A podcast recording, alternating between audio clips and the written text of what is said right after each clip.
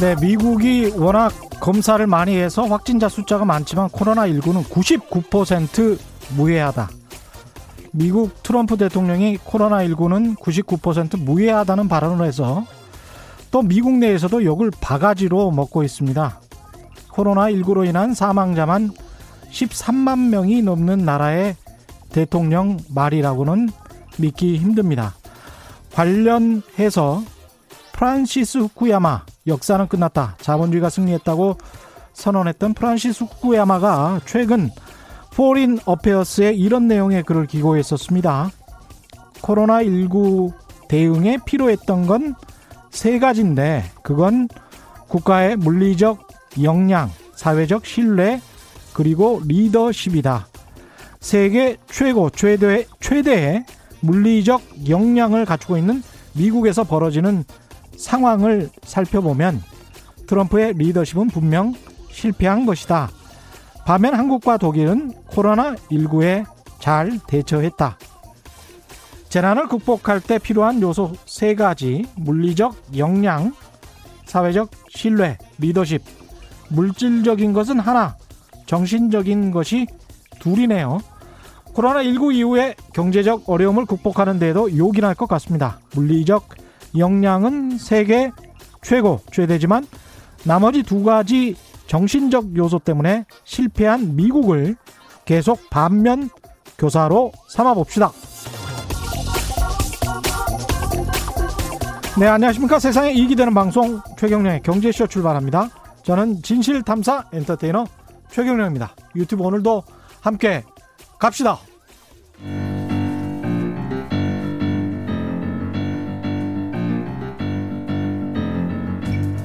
세계 100대 경제학자 가짜 경제 뉴스 감별사 가슴이 뜨거운 경제학자 건국대 최백은 교수의 이게 경제다.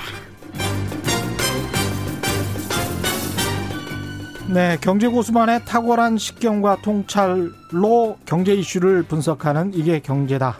최백은 건국대학교 경제학과 교수 나오셨습니다. 안녕하십니까? 네, 안녕하세요. 예. 네, 오랜만입니다. 아, 오랜만에 뵙겠습니다. 예. 사실 후란시스 유쿠야마 이분은 그 사회적 신뢰가 없다고 한국을 한번 그랬었죠.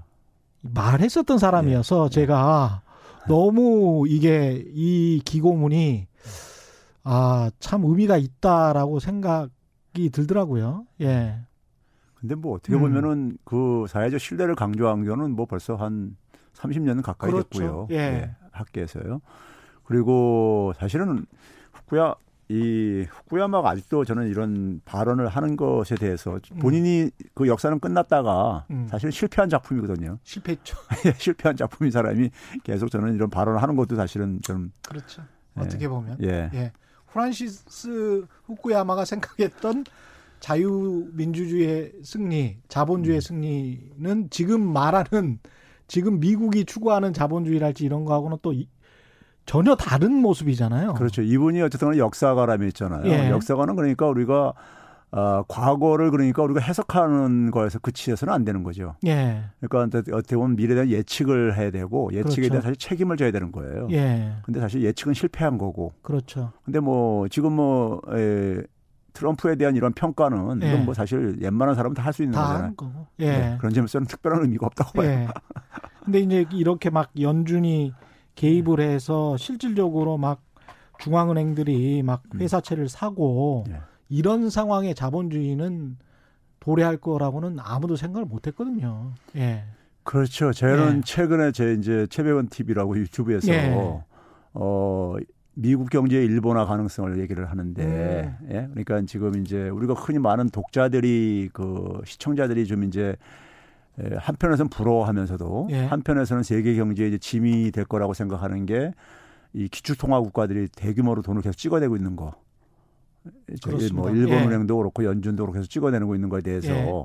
한편에서는 저렇게 할 찍어낼 수 있, 찍어내도 별 무- 무탈한 게 부럽기도 하고 음. 한편에서는 저기에 뭔가 사고를 칠 것 같기도 하고 그렇죠. 예, 이제 뭐 예. 이런 이제 예, 양감정이 있는 것 같은데요. 예. 있는 것 같은데 제가 볼 때는요. 그거 뭐 부러워할 필요 없고요. 어. 거기에 이제 중독돼 가는 겁니다. 그렇죠. 예, 중독돼 가는 것은 결국은 뭐냐면은 우리가 아무리 이 운동 선수들도요. 음.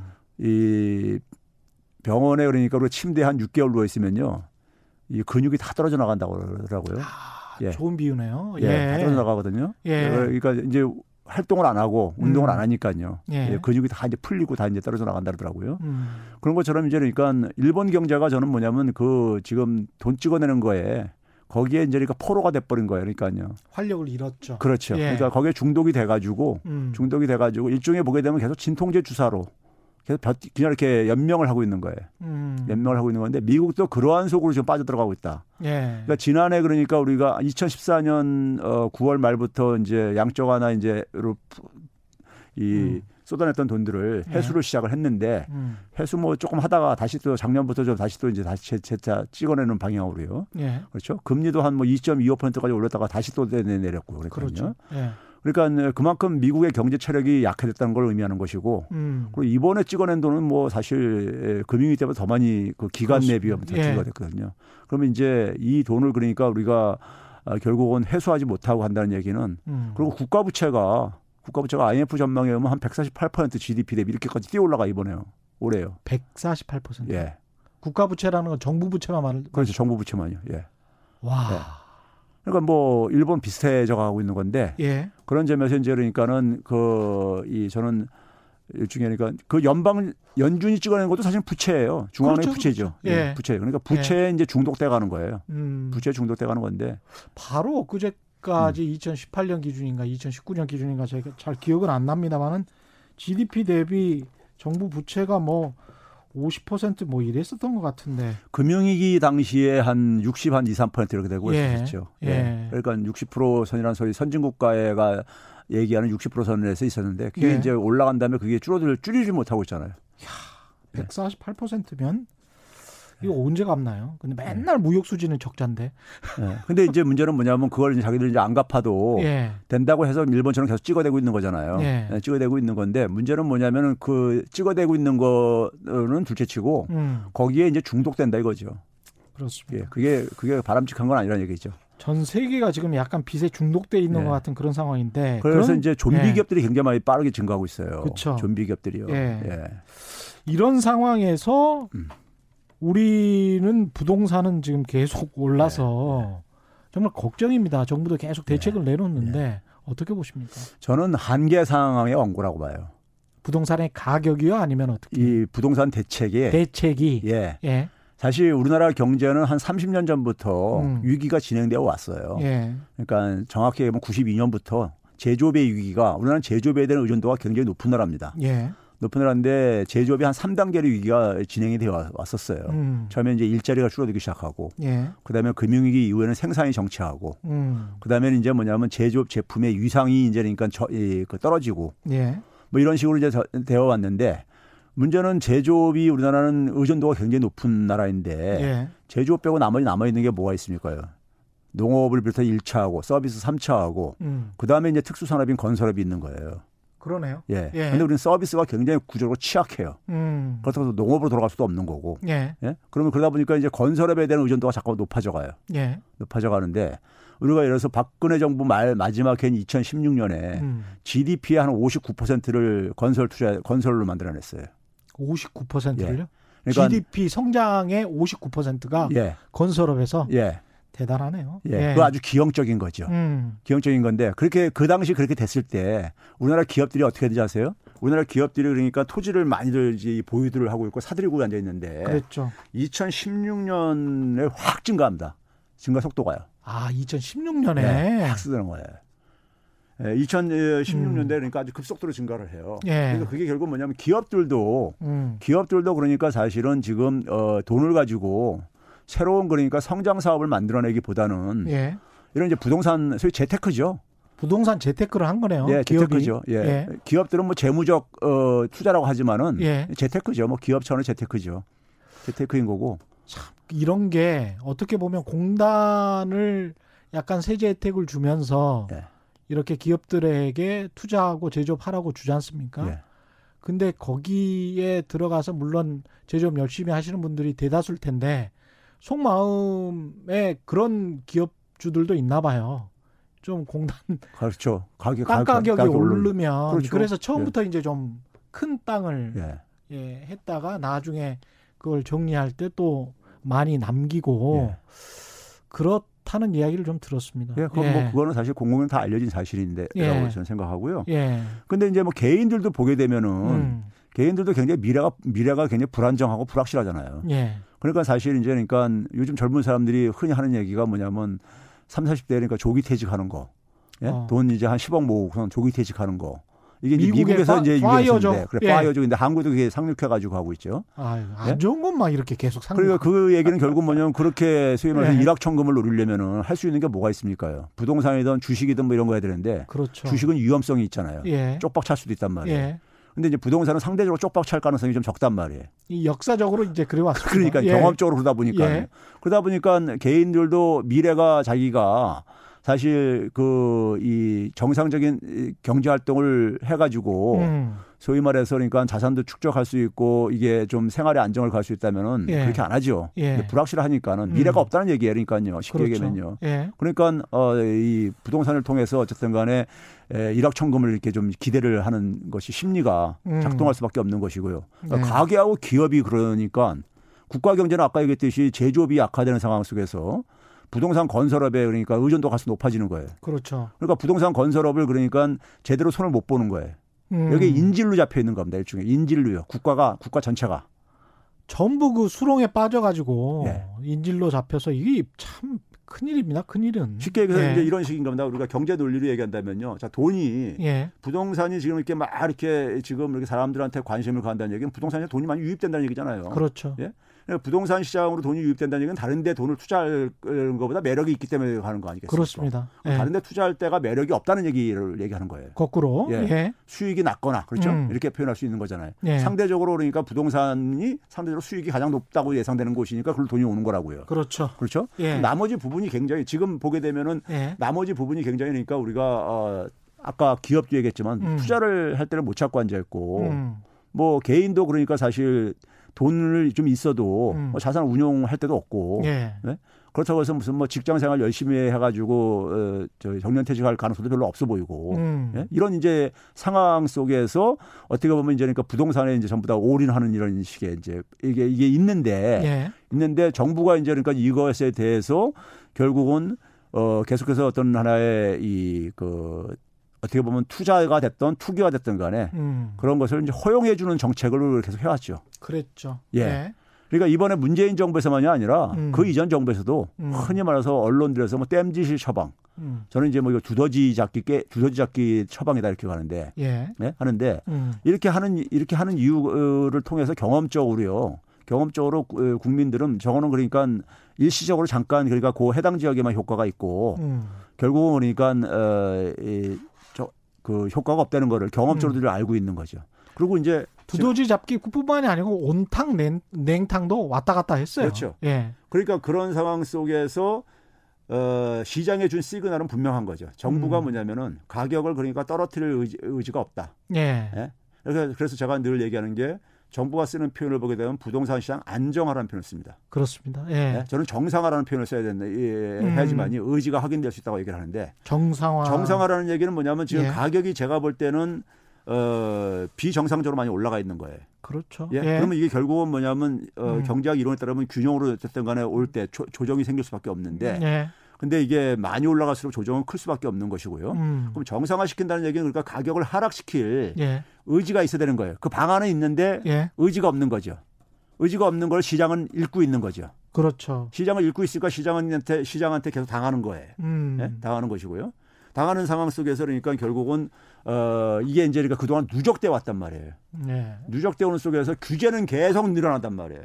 그렇죠. 규제가요. 지난 예. 수십 년간에 그러니까 별별 규제를 다 동원했으니까요. 음. 그러니까 근데 규제가 늘어나면요. 우리가 한 나라에 그러니까 운영하는 데 속에서 법이 많으면 많을수록 별로 좋은 사회 아니라는 얘기를 하거든요. 그렇죠. 예. 예. 그러니까 예, 법은 오히려 단순화해야 되고 음. 예, 그게 오히려 사회가 바람직한 사회라 그러는데 음. 근데 이게 규제가 많아지게 되면은 선의의 피해자가 생길 수밖에 없어요. 선의의 음. 피해자가요. 모든 규제가 완벽한 규제는 없거든요. 그렇죠. 예. 그러니까 선의의 피해자가 생길 수밖에 없으니까는 음. 규제가 많아지면 많아질수록 불만 불만도 계속해서 비례해서 드러날 수밖에 없다 이거예요. 그걸로 이제 불편을 느끼는 사람들은요. 근데 김상조 청와대 정책실장은 지난주 수요일에 네. 주진우 라이브에 서 인터뷰를 하면서 유동성 세제, 전월세 개편, 공급 등 네 가지 부분을 균형에 맞춰서 조율해서 정책을 하고 있는데 개인들이 부분만 보고 실패했다고 평가한다. 그래서 좀 시간이 걸린다. 공급도 몇 년 걸리기도 해서 세법 관련해서는 아직 국회 통과 못한 것도 있다.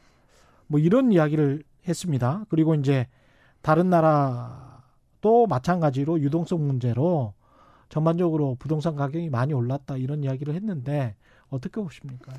그 예. 작년에 12월 16일 날 대책 나오고 난 다음에요. 음. 어, 제 기억으로는 김상조 실장이 음. 뉴스공장 나와가지고 예.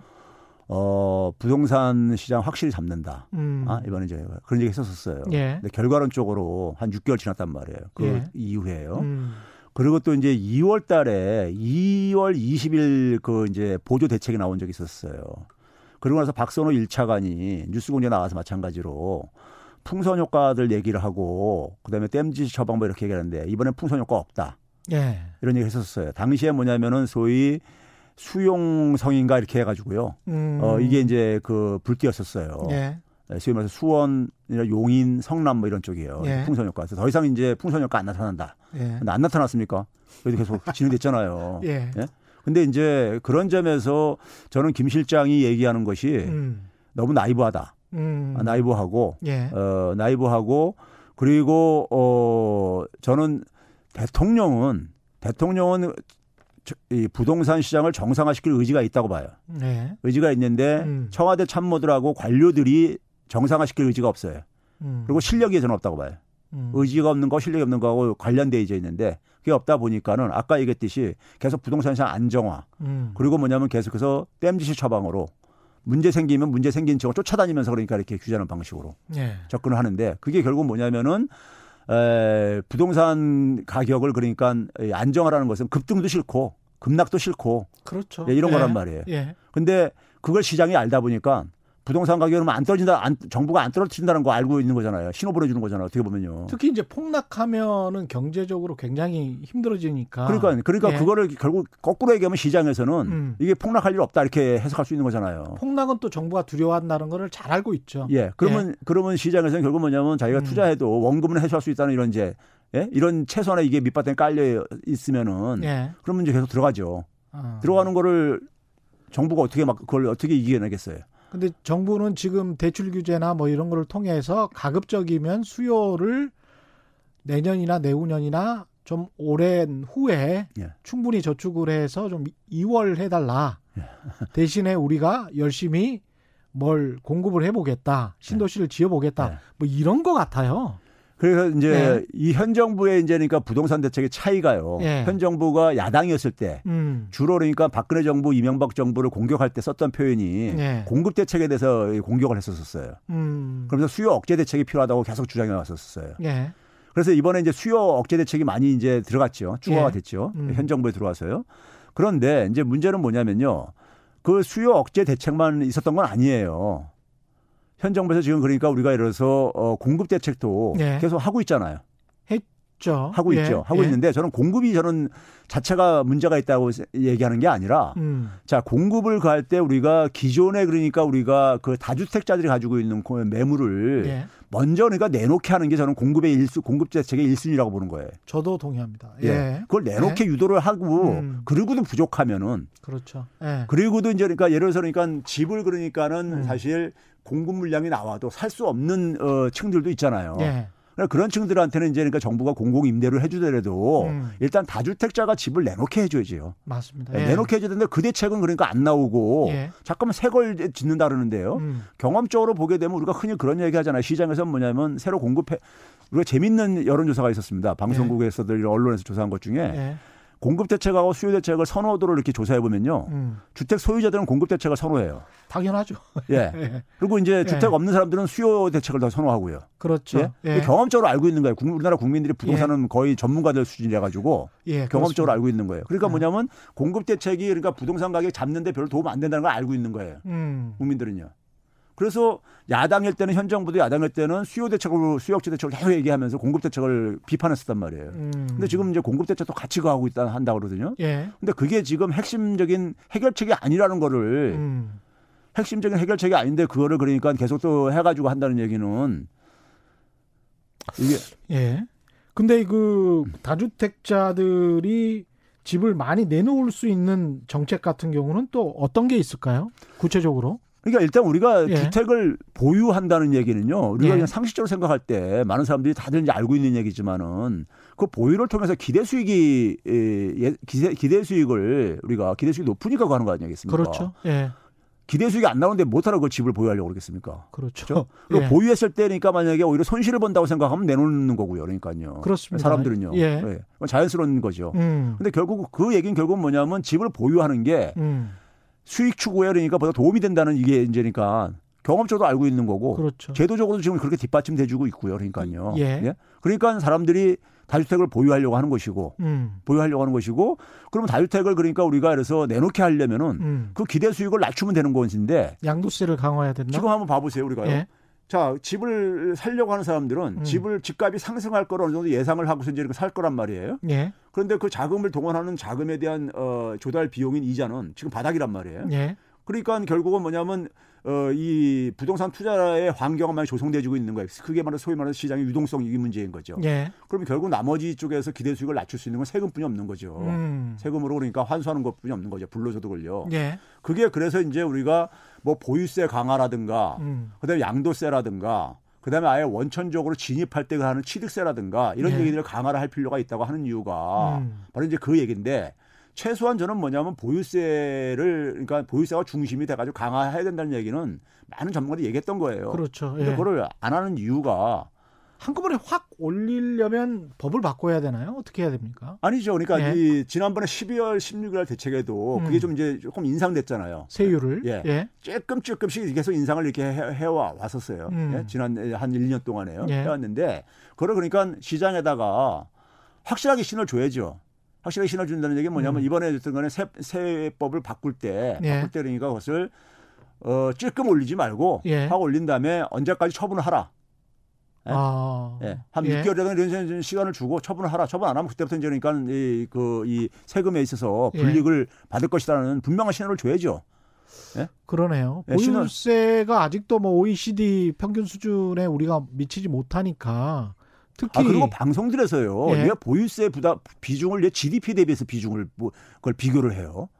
집값 대비로 비교를 하는 게 아니라 아니 그 보통 집값 대비로 비교를 하는데 GDP 대비로 하는 GDP 대비로도 많이 방송들에서 뉴스에서 많이 나와요. 그래요? 예. 예. 그래서 우리나라가 그러니까 예. GDP 대비로 해가지고 음. 뭐큰 차이가 안 난다. 뭐 이런 얘기들도 나오고 있고 그러는데 예. 그건 제가 참 웃기는 얘기예요. 법인세도 같은 경우도 그러니까 뭐 GDP 대비로 비교를 하고 그러는데 그런 식으로 따지면 이제 법인세- GDP 대비 집값이 너무 높은데. 그러니까 집값 자체를 가지고 원소스 자체를 가지고 비교를 하면 될 텐데 왜? 그러니까 그게 이제 그러니까? 이 호도하기 위해서 이제 이렇게 하는 거죠. 음. 예, 보이스를 이제 그러니까 강화하는 것에 대해서 예. 그걸 좀 이제 완화시키기 위해서 이제 그러니까는 에, 그런 방식을 가죠. 옛날에 그럼- 법인세도 그렇게 쓴 적이 있었어요. 그러니까 부동산 정보 제공업체들이나 이런 쪽에서 이제 그런 논리를 좀 만들어서 내면서 GDP 대비는 뭐 우리가 더 비싸다. 네. 양도세랑 다 포함하면 우리가 좀 더 낼 수도 있다. 뭐 이런 식으로 자꾸 예. 이야기를 하는 것 같더라고요. 예. 일종의 이제 그런 논리를 만들어내는 또 그 담합 세력이라고 해야 될까요? 부동산 담합 세력이 있는 것도 같습니다. 한국 사회. 아, 저는 있잖아요. 음. 이 건설 우리가 기본적으로 그 사에서 나오는 파이가 많은 곳일수록 예. 결국 거기에 그러니까 일종의 먹이 사슬 체계가 형성이 되어져요. 그렇죠. 예. 예. 먹을 게 많으니까요. 음. 그럼 제가 아까 얘기했듯이 우리 사회 속에서 지금 보게 되면 덩치로 볼 때는요. 음. 제조업 다음이지만은 음. 제조업은 지금 이렇게 힘이 지금 약- 계속 약화되고 있고 예. 건설 부동산업이 가장 그 이에 파이가 많이 나오는 곳인 거예요. 음. 그러니까 여기에 지금 그러니까 이해관계자들이 굉장히 많은 거예요. 이해관계자. 파이가 많다는 거는 사실은 불투명하다는 것이고 그렇죠. 그게 혁신이나 효율이 제대로 안 된 산업이라는 이야기예요. 그렇죠. 여기에 사실은. 이제 그러니까는 이 관련돼 가지고 말해서 떡고물들 이거 하는 게 그렇죠. 너무 많은 거예요. 예. 네, 많은 많다 보니까는 이상한 음. 논리들 개발해 가지고 자꾸만 이제 그 하죠. 예. 하는데 그러니까 이 다주택을 보유하는 것이 불편하게 만들어야 되는 거예요. 음. 내놓게 해야 되는 거예요, 시장에. 그렇습니다. 예. 예. 그럼 일단 공급 물량이 나올 게 아닙니까? 음. 나오면은 그러니까 가격이 하락한다고요. 예. 가격이 하락하죠. 가격의 하락을 어느 정도 유도를 해야죠. 유도를 하는데 예. 근데 이제 정부에서 걱정하는 건 이런 거 아니에요. 우리 음. 글로벌 금융위 때 봤듯이 음. 이게 악순환 고리가 만들어진다. 그렇죠. 매물이 추가 하락, 추가 하락이 또 매물 나오고 이렇게 하는 악순환 고리가 만들어진다. 이거잖아요. 특히 가계 빚 때문에. 그렇죠. 예. 근데 저는 제가 거기에 대한 제가 대안을 옛날부터 내놨던 게 아, 그렇죠. 예. 한국판 양정화라는 거 제가 얘기를 했잖아요. 아, 아. 예. 얘기를 했거든요. 예. 그게 뭐냐면은 우리가 이제 그러니까 미국에서 그러니까 주택 시장 붕괴되고 난 다음에 동원한 게 양정화였었잖아요. 예. 근데 그 양적완화는 뭐냐면은 미국의 한 10년 동안에 금융위기 전후에 10년 동안에요. 751만 채가 차압당했었습니다. 가게들이요. 음. 예? 750만 채면 그러니까 4인, 3인 가족으로만 하더라도 한 2천만 명 이상이 그러네요. 관련된 거예요. 이 사람들이 예. 그래서 플로리다에 텐트 치고 사는 이런 풍경들이 막 했던 이유가 음. 예, 그 결과인데 미국은 철저하게 금융회사들 중심으로 구제를 해주고 음. 그다음에 이 소위 말해서 주택 가격으로 소위 증권 증권한 이런 상품들만 구제해주고 예? 예? 자산들 가격 같지만 이 저기 구제를 해주고요. 가게들은 완전 내팽개쳐 버렸다고요. 시장 논리이긴 한데 저희 던져버렸죠. 예. 그래서 미국 경제가 체질이 약해진 이유가요. 음. 가게가 약해져서 그런 거예요. 가게가 내상을 깊이 입어가지고요. 예. 예? 그러면 우리 같은 경우는 저는 거꾸로 음. 거꾸로 뭐냐면 가게한테 초점 맞추자 이거예요. 한국은행이 돈을 찍어서 예. 주택금융공사의 대주주가 한국은행입니다. 주, 어. 정부하고요. 예. 순수한 100% 그러니까 정부하고 한국은행이 돈 투자해서 만든 회사예요. 음. 주택금융공사는요. 그렇죠. 예. 예. 그럼 주택금융공사에서 돈을 투입을 해가지고 음. 제가 계산하면 한 20조 정도 투입을 하게 되면요. 음. 제가 예를 들어서 만약에 S은행에 만약에 대출을 예. 한 3억 갖고서 한 6억짜리 갖고 있다고 해보세요. 제 돈 3억에다가요. 예. 근데 가격이 하락해. 어. 그러면 은행에서 대출금 상환하라 할게 아니에요. 그렇죠. 상환하라면 내가 월급쟁이 같은 경우는 주택 가격은 하락할 때 소득은 몇 백만 원인데 이거는 몇 천만 원씩 최소한 떨어지고 앉아 있고 이 음. 변하니까요. 음. 그럼 대략 내놓는다고요. 예. 내놓고 이게 만약에 그러니까 상환 못하게 되면 차압하고 하고 이럴 게 아닙니까? 그렇죠. 그렇죠. 예. 그래서 결국 뭐냐면 주택 시장 경착륙에 이제 그 기폭제가 된다 하는 거예요. 예. 근데 이 부분을 S은행에 대한 제가 갖고 있는 채무를 주택금융공사 음. 도려내자 이거예요. 음. 3억에 대한 채권 채무를 이쪽으로 옮기자 이거예요. 예. 예? 그러면은 어 신한은행에다 3억 주고 예. 이거 도려내야 한다 이 주택금융공사. 예. 그다음에 에, 제가 만약에 개인적으로 어떤 국민주택 규모이기 때문에 1주택자로 하게 되면은 예. 이걸 제가 이제 매각할 에, 저기 의사가 있으면은 그걸 음. 구입까지 해주라 이거예요. 어. 그리고 이것을 장기 공공으로 전환시켜주라 이거예요. 아 재밌는 장기 야, 공공으로요. 예. 그러면 이제 뭐냐면 어. 주택금융공사에서 3억을 제가 돌려받을 게 아닙니까? 제 돈 원금을요. 네. 예? 원금을. 그럼 저는 이제 그다음에 이제 이자 갚는 저기 아니 이 소위 말해서 주택 원리금 상환 부담도 없어지는 거고. 그러네요. 그렇죠? 그러면 예. 소비 여력도 생기고. 그렇죠. 주거 조건도 상실 안 하고. 예? 그다음에 그러네요. 뭐냐면 주택이 예. 매물로도 안 나오니까는 음. 주택 가격 하락도 오르니까는 좀 이제 차단시킬 수가 있는 거고 완화시킬 음. 수가 있는 거고요. 다주택자들의 집이 내놓는 것만 가지고 주택 가격은 하락하는 거예요. 그러니까 마지막 안전 장치가 있으니까 그렇죠. 마음껏 한번 정부가 정책을 해봐라. 예, 예. 폭락은 막을 수가 있을 것 그렇죠. 같으니까. 예. 어. 아주 재밌습니다. 예. 예. 그렇게 예. 하게 되면은 가게가 그러니까는 음. 가게를 구제할 수 있고 음. 뭐 금융회사들도 별 미칠 건 없잖아요. 그렇죠. 예, 미칠 수 예. 없는 거고 예. 주택금융공사는 그렇게 해가지고 한 걸 다시 그러니까 MBS 발행해서 자금 또 추가 자료로 하면 되는 거예요. 그러니까요. 예. 예? 소위 말해서 그러니까는 한국은행은 뭐 수익 추구하는 데도 아니고 그런데 음. 그러면서 임대료 가지고 그러니까 그 돈에 대한 저거를 가면 되는 거예요. 운영비를 열니까요. 예. 예? 지금 말씀하신 의견은 그러니까 폭락을 할 경우에는 네. 그 주택 해당 주택에 가지고 있었던 빚 대출이 민간은행 대출이니까 예. 그거를 주택금융공사로 돌리고 그렇죠. 그 주택금융공사에서 안정적으로 그 사람한테 장기 거주할 수 있도록 하게 하고 예. 그 사람은 거기에서 계속 거주하면서 그렇죠. 이자를 내게 하고 예. 임대로 그럼, 좀 내고 예, 임대로 예. 내고 예. 그러면서 이제 그 사람의 직장이랄지 거주는 또 지켜주면서 그러면서 그게 매물로 안 나오도록 하게 하면 일가구 일주택을 가지고 있는 사람들도 집값 폭락과 예. 관련해서는 충분히 보호받을 수 있다. 예. 그런 정책을 가지고 있으면 투기꾼들은 뭐 상관없고 그렇죠.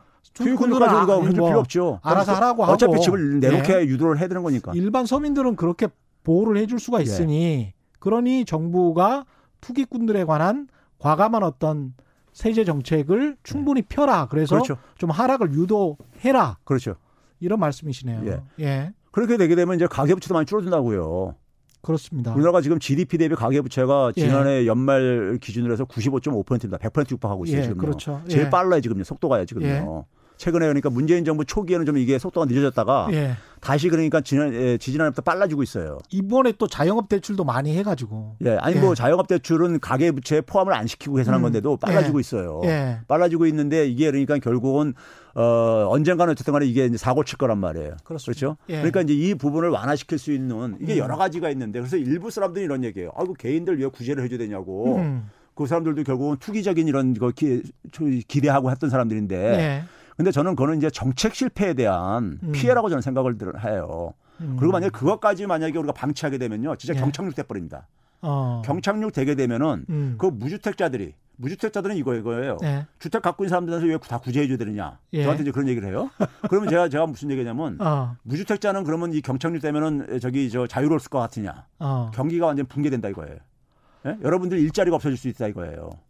그렇죠. 예? 예. 사실은 최악의 시나리오에서 부동산 가격이 폭락하면 어, 한국 경제는 그렇죠. 버티기 한국 경제 체력이 약해서요. 예. 힘들어요. 예. 그러면 이제 그러니까 무주택자들도 그 불똥이 튀는 거예요, 결국은요. 음. 그래서 이게 부동산 시장 경착륙을 그냥 방치하는 건 바람직하지 않은 거고요. 예. 그러니까 연착륙을 좀 시키는데 그렇죠. 그러니까 다주택자 정도만 그러니까 투기꾼들 이런 것들만 좀 어, 매물로 음. 나오게 하고 예. 그리고 어 소위 말해서 국민주택 가지고 있는 이런 서민들 같은 경우는 일주택자들은 음. 이거는 우리가 본인의 희망에 따라서 이거는 그러니까 구제해 주자 이거예요. 그러니까요. 좋네요. 예. 예. 8310님은 그렇다고 해서 남의 재산을 거의 강제로 팔라고 하면 되나요? 팔라고 하는 거죠. 희망상. 아니, 지금 이제 노영민, 아, 예. 노영민 대통령 비서실장 그 코멘트 하신 것 같아요. 예. 그 이야기를 전혀 안 했는데 막 하시네요. 대통령 비서실장이 부하들한테 부하들한테 집을 팔라고 하는 것도 너무 우습고요. 본인이 서울의 아파트를 판다고 하는 것도 우습, 우습네요. 지금 뭐 반파 아파트 판다고 했죠. 중요한 건 인민식 재판이나 여론몰이식으로 국가를 통제하려 하면 안 되죠. 근데 그게 왜 그렇게 됐냐면요. 예. 왜 그렇게 됐냐면은 정부가 지금 이제 그 국민들이 굉장히 지금 짜증이 나 있는데 음. 부동산 이거 문제 때문에 예. 짜증이 나 있는데 짜증이 나 있으면 언제면 어딘가 화풀이할 때 대상이 필요하다고요. 그렇죠. 대상이 필요한데 이제 정부가 이제 어쨌든 간에 좀 불신을 좀 자초하는 gem이 있잖아요. 그렇습니다. 그러니까 이게 예. 이게 좀 트집거리가 생기면은 그건 이제 이렇게 이제 트집거리가 이제 발생 발견된 거죠. 예. 예. 그러니까 이제 거기에 이제 그러니까 문매를 맞는 이런 현상이 생긴 거고. 사실 예. 시장에 대한 효과는 노영민 비서실장의 반포집 한 채하고 시장의 효과는 아무런 상관이 없죠. 예. 정책으로서 오히려 국민들에게 보답을 해야 되겠습니다. 정부는. 네. 2081님, 부동산 시장에 정부가 관여하면 할수록 투기꾼들은 더 마음을 놓게 됩니다. 잘못돼서 폭락하면 또 정부가 책임을 져야 하거든요. 아까 지금 하신 말씀입니다. 어, 차현웅, 현옥님이시죠. 엉뚱한 곳에 집을 지으니까 주택을 지으니까 문제입니다. 신도시 말씀하시는 것 같고요.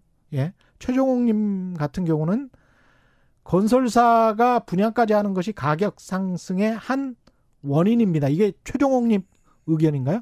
건설사가 분양까지 하는 것이 가격 상승의 한 원인입니다. 여러 가지 사실은 이제 부동산 뭐 한 3, 40년 지나서 우리가 축구 평론은 누구나 다 할 수 있지 네. 않습니까? 네.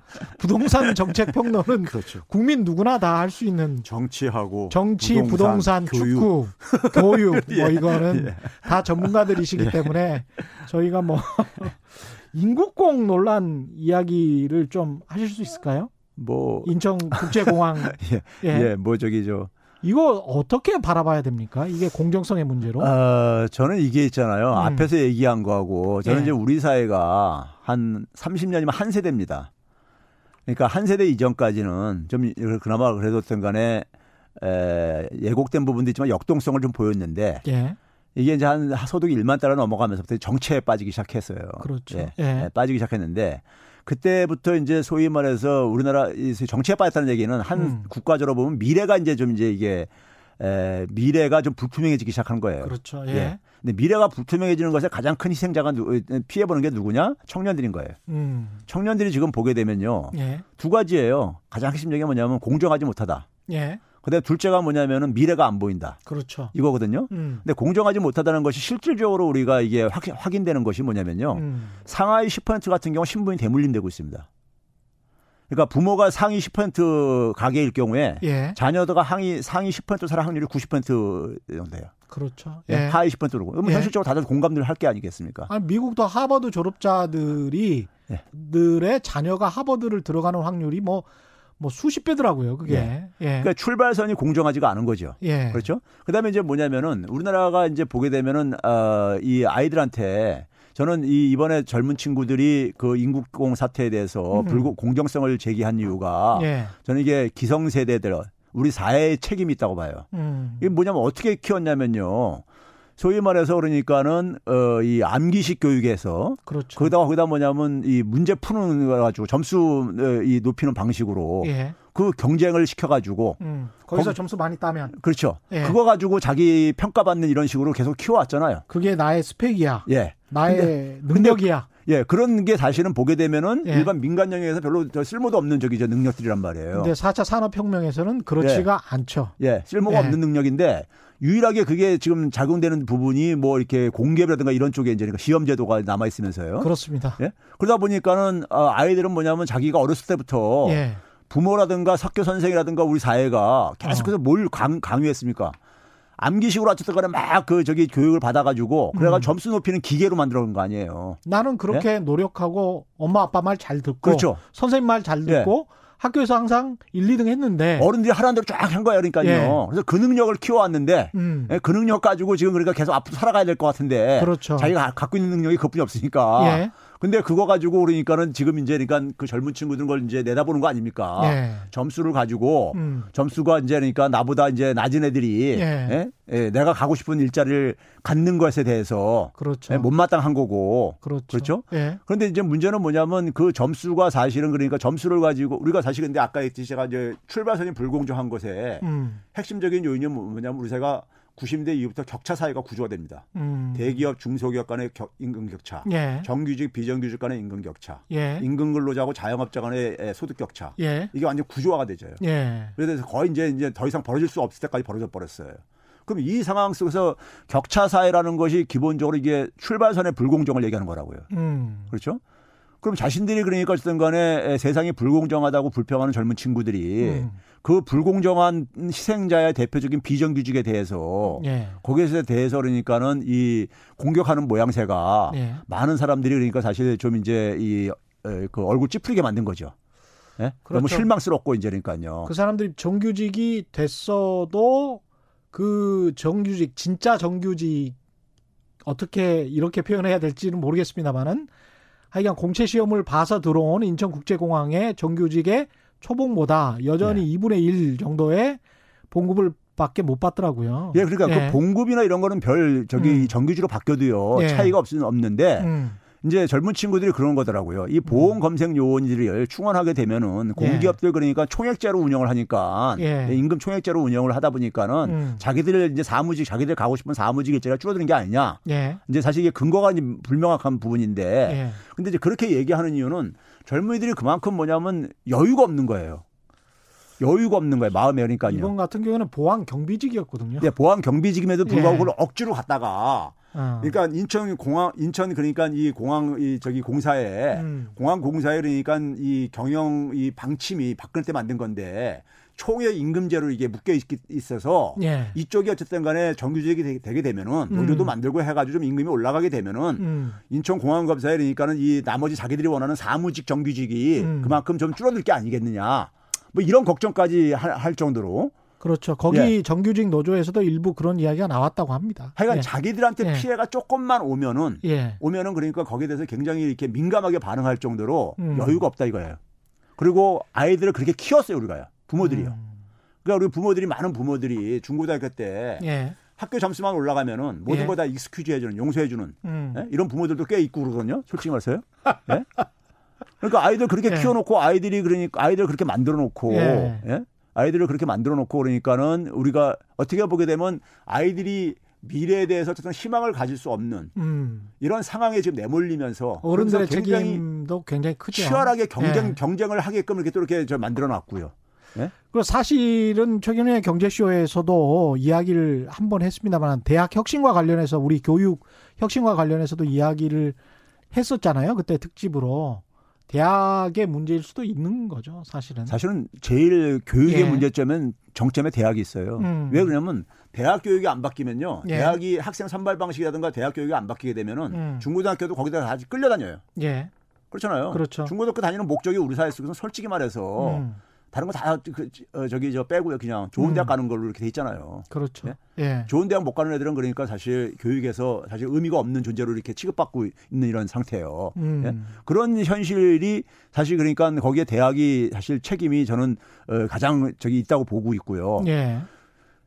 문제는 뭐냐면 근데 이번에 우리가 코로나19를 겪, 겪, 겪어서가 아니라 음. 겪어서가 아니라요.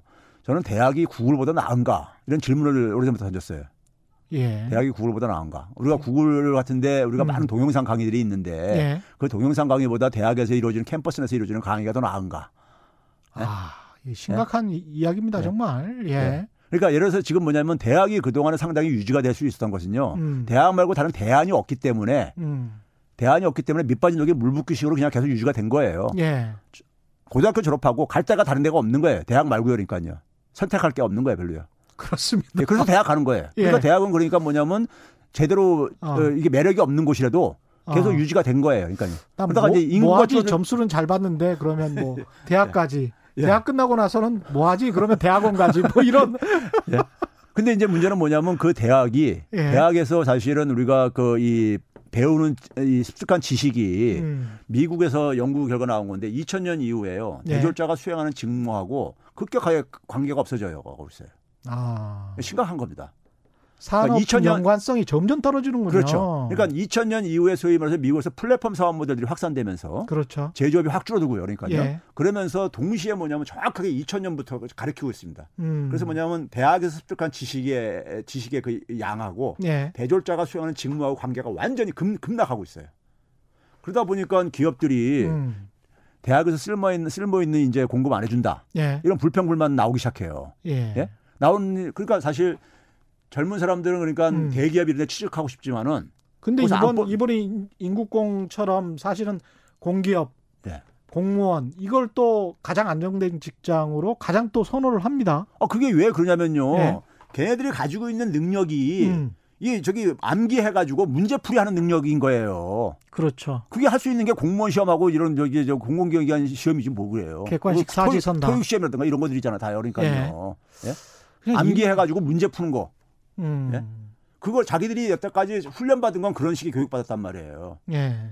예? 그런데 그, 그쪽이 그러니까 그거 말고 나머지 기업들 같은 경우는 음. 그런 것만은 안 보거든요. 그렇죠. 예? 기업들은 뭐냐면 이게 뽑아 뽑, 뽑았을 때 나도 네. 돈 벌어줄 수 있는 거 없는 거를 본단 말이에요. 그렇죠. 근데 돈 벌어줄 것 같지가 않아. 아주 차갑죠. 예. 예. 돈 벌어줄 것 같지 않아. 그래서 안 뽑는 거란 말이에요. 쉽게 얘기하면요. 어. 그러니까 대학에서 배우는 지식 훈련 받은 것이 별로 도움이 음. 안 되고 있는 거예요. 그렇죠. 그렇지 마세요. 예. 그걸 인정을 해야 되는데. 그리고 기업들도 다른 사람을 뽑고 싶은데 어, 누구를 어디에서 어디에서 뽑아야 될지 잘 모르는 거예요. 그거 예. 그게 미국 기업하고 한국 기업의 차이예요. 예. 미국 기업은 그래도 뽑는 게 계속해서 진화를 하고 있어요. 음. 진화하고 있는데 우리나라는 그걸 계속 실험만 하고 있어요. 예국에서 한거 있으면 또 계속 실험하고 있는데 왜 그러냐면요. 음. 음. 기업이 새로운 사업을 못 만들어내니까는 음. 새로운 사업을 뭐, 아, 만들어낼 줄 알면은 예. 거기에 필요한 인재상을 알 수가 있죠. 그러네요. 근데 그걸 못 만들어내니까 사람도 어떤 능력을 갖고 있는 사람인지를 알 수가 없는 거죠. 그러니까 기존의 관료적인 조직에 그대로 맞는 예. 컨베이어 벨트에 그대로 맞는 그냥 사람만 들어오니까 예. 또는 거기에 와서 그런 조직 문화를 흡습 저 답습하니까 예. 그렇게 되면은 그 기업의 혁신은 없는 거죠. 그러니까 미국에서 예. 의 플랫폼 기업들이 구글부터 예. 해가지고 쭉 2000년에 나왔던 플랫폼 기업들에 음. 대해서는 음. 되게 그러니까 전통적으로는 그러니까 우리가 이 인재상하고 틀린 사람들을 뽑고 그랬었다고요. 그래서 예. 걔들은 왜냐하면 자기들 하는 사업에 어떤 음. 사람이 필요한지를 아는 거예요. 그렇죠. 자기가 그 사업을 운영을 하니까. 예. 근데 우리나라는 그런 사업을 못 만들어내니까는 예. 어떤 인재가 필요한지도 모르는 거죠. 제가 BBC 최근 보니까 그 아마존의 제프 베조스 같은 경우에는 절대 프리젠테이션을 하지 못하게 한대요. 직원들한테. 그리고 그 피자 두 판. 그러면서 같이 토론만 하는 것. 네. 근데 그 토론하기 전에 굉장히 좀 잘 정리된 메모를 읽고 서로 비판하면서 굉장히 그 토론을 하는 보니까 상당히 그것도 유대인식의 그 접근법이던데 그런 것들이 아주 그 습관이 돼 있고 원칙이 돼 있더라고요. 그런 측면들 혁신 기업이 어떻게 해서 태어나고 그다음에 유지가 되는지 이런 것들을 좀 우리가 사실은 대학도 기업도 국가도 좀 잘 봐야 될 것 같습니다. 그 남은 시간이 좀 적은데 미국의 경제 상황 관련해 가지고 최근에 이제 체력이 너무 떨어졌다 이런 예. 비판을 하셨잖아요. 예. 어떤 이유입니까? 어, 이제 제가 이제 그 주목하는 건 뭐냐면요. 우리가 이제 일본 경제를 보게 되면요. 예. 에, 우리가 이제 잃어버린 20년까지는 많이들 익숙한 표현이잖아요. 음. 그러니까 1992년부터 2012년까지 GDP가 명목 GDP가 변화가 없습니다. 예. GDP가 이제 그러니까요. 변화가 음. 없는데 에, 그 이후에 아베가 이제 집권을 하죠. 예. 아베가 집권을 해서 8년 정도 됐단 말이에요. 음. 됐는데 그때는 이제 GDP가 좀 올라갔다 그러는데 올라갔다 그러는데 제가 볼 때는 더 악화된 거예요. 예. 더 악화된 게 뭐냐면 주로 그러니까 돈을 찍어가지고 돈을 굉장히 공격적으로 찍어 찍어내가지고 새 돈을 찍어내가지고 예. 찍어내가지고 경제를 끌고 가는데 문제는 뭐냐면은 에, 새 돈을 그러니까 100엔을 찍어내게 되면은 음. 한 14인분이 소득을 못 증가시켜요. 어. 그러니까 쉽게 얘기해서 일본은행에서 100엔 찍어가지고 국민들한테 다 나눠주게 되면은 예. 100엔 정도 소득은 올라가는 거잖아요. 음. 예? 그렇잖아요. 예. 우리나라 한국은행은 그러니까 아베 집권 시기에 똑같이 제가 계산해 보니까는 100원 찍어내가지고 550원 소득 증가하는데 GDP 증가하는데 기여를 했어요. 어. 돈이라는 게 중앙은행이 공급한 것만 소득만 증가시킨다면은 음. 그거 아주 굳이 그러니까 돈 돌릴 필요도 없는 거예요. 순환시킬 필요도 없는 거예요. 그냥 나눠, 나눠주면 되는 거예요. 그렇죠. 예, 근데 이게 돈이 돌면서 음. 더 그만큼 이제 승수 효과라고 해가지고 우리가 그렇습니다. 이걸 예. 만들어내기 때문에 이제 음. 그걸 그 역할을 하는 건데 그게 음. 없어져 버린 거예요. 음. 그게 없어져 버렸는데 그게 왜 그렇게 없어져 버렸냐? 어, 우리가 일본에 잃어버린 이 10년을 얘기할 때 가장 결정적인 요인이 뭐냐면 좀비 기업의 등장입니다. 예. 좀비 기업들. 예. 좀비 기업이라는 것은 말 그대로 그러니까 수익성이 굉장히 떨어지는 기업들이 많이 가는 거예요. 그렇죠. 수익성이 떨어지는 기업들은 뭐냐면 우리가 소위 말해서 기업들이 환경이 어려워질 때 정부가 쉽게 대응했던 것이 뭐였었냐면은 금융 완화를 가지고 금융 예. 지원을 가지고 음. 수명을 연장시키는 거죠. 그렇죠. 이런 방식이 계속해서 심화되어 온 거예요. 음. 20년 동안에. 사실 미국도 일본도 한국도 네. 예. 그러다 보니까는 우리가 이 제가 그래서 저금리 함정 빠졌다는 표현을 하는데 음. 금리를 낮추게 되면은 우리가 지금 보게 되면요 미국 기업들도요 예. 금리를 굉장히 많이 낮춰놨잖아요. 그렇죠. 낮춰놓으면은 기업들이 어떤 짓을 하냐면요 예. buyback을 stock buyback을 한다고요. 돈을 빌려가 차압을 해가 차입을 해가지고 예. 우리가 경제학 교과서에서는 예. 금리 낮추면은 기업의 투자가 증가하고 이렇게 돼 있잖아요. 그렇죠. 근데 그게 작동 안 하고 있는 거예요 현실에는요. 오히려 예? 주주들이 나눠 먹는다는 이야기예요. 그러니까 이건. 차입 예. 비용이 줄어들었는데 예. 그거 가지고 주식 자사주를 매입을 하게 되면 주가가 음. 올라갈 게 아니에요. 그렇죠. 예. 그거 가지고 자기들이 그러니까 얻는 수익이 음. 그 금융 비용보다 더 이제 높, 높으니까 그런 짓을 하고 있는 거예요. 예? 그걸 지난 10년 동안 해왔다는 거죠. 그러니까 그러다 그러다 보니까 결국은 뭐냐면은 예. 그러면서 뭐냐면 시장의 집중력은 독점력은 더 커져요. 뭐 음. 뭐 새로운 신생 기업 나면 그냥 인수해 버려 가지고. 그렇지. 예, 그래서 자기 시장 집중력만 독점력만 이거 확장시킨단 말이에요. 그러니까 혁신을 오히려 장애시키죠. 네, 혁신의 장애물이 되어지고요. 그런 네. 점에서 그러니까는 경제의 그러니까 활력, 역동성이 음. 오히려 그러니까 계속해서 진통제를 돈을 음. 투입하고 금융화하는 것은 일종의 그러니까는 이 우리가 했을 때는 경기를 부양하는 효과, 교과서적인 부양 효과보다는 예. 오히려 체력을 저하시키는 음. 그러니까 뭐 환자한테 계속해서 그러니까 근본 치료 안 하고 예. 진통제로 그러니까 이 음. 저기 이 수명을 이렇게 연장시키는 예. 이러면서 체력이 저하된 거죠. 그러니까 좀비 예. 갭이 굉장히 많이 증가하고 있습니다. 예, 오늘 말씀 감사하고요. 지금까지 최백은 건국대학교 경제학과 교수와 함께했습니다. 고맙습니다. 네, 감사합니다. 강명환님은 다들 너무 화가 나 있습니다. 사람들은 화풀 곳이 필요합니다. 이렇게 말씀하셨네요. 저희가 준비한 최경련의 경제쇼는 여기까지입니다. 지금까지 세상이 이익이 되는 방송 최경령의 경제쇼였습니다. 고맙습니다.